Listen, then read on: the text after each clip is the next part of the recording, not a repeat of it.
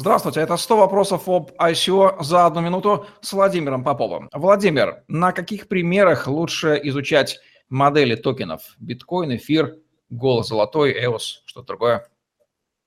Ну, собственно, все, что перечислили, как раз-таки э, не зря.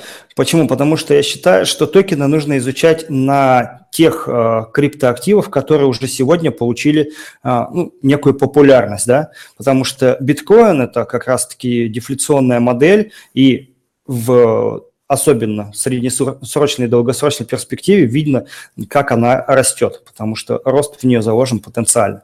То же самое касается эфира мы видим, что там, где существуют зоны, когда а, монеты создаются, но не выкупаются, эфир падает очень сильно.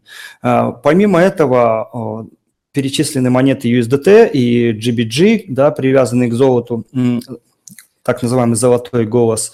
Это так называемые стейблкоины, и, соответственно, их цена более-менее корректна по отношению к заданным валютам.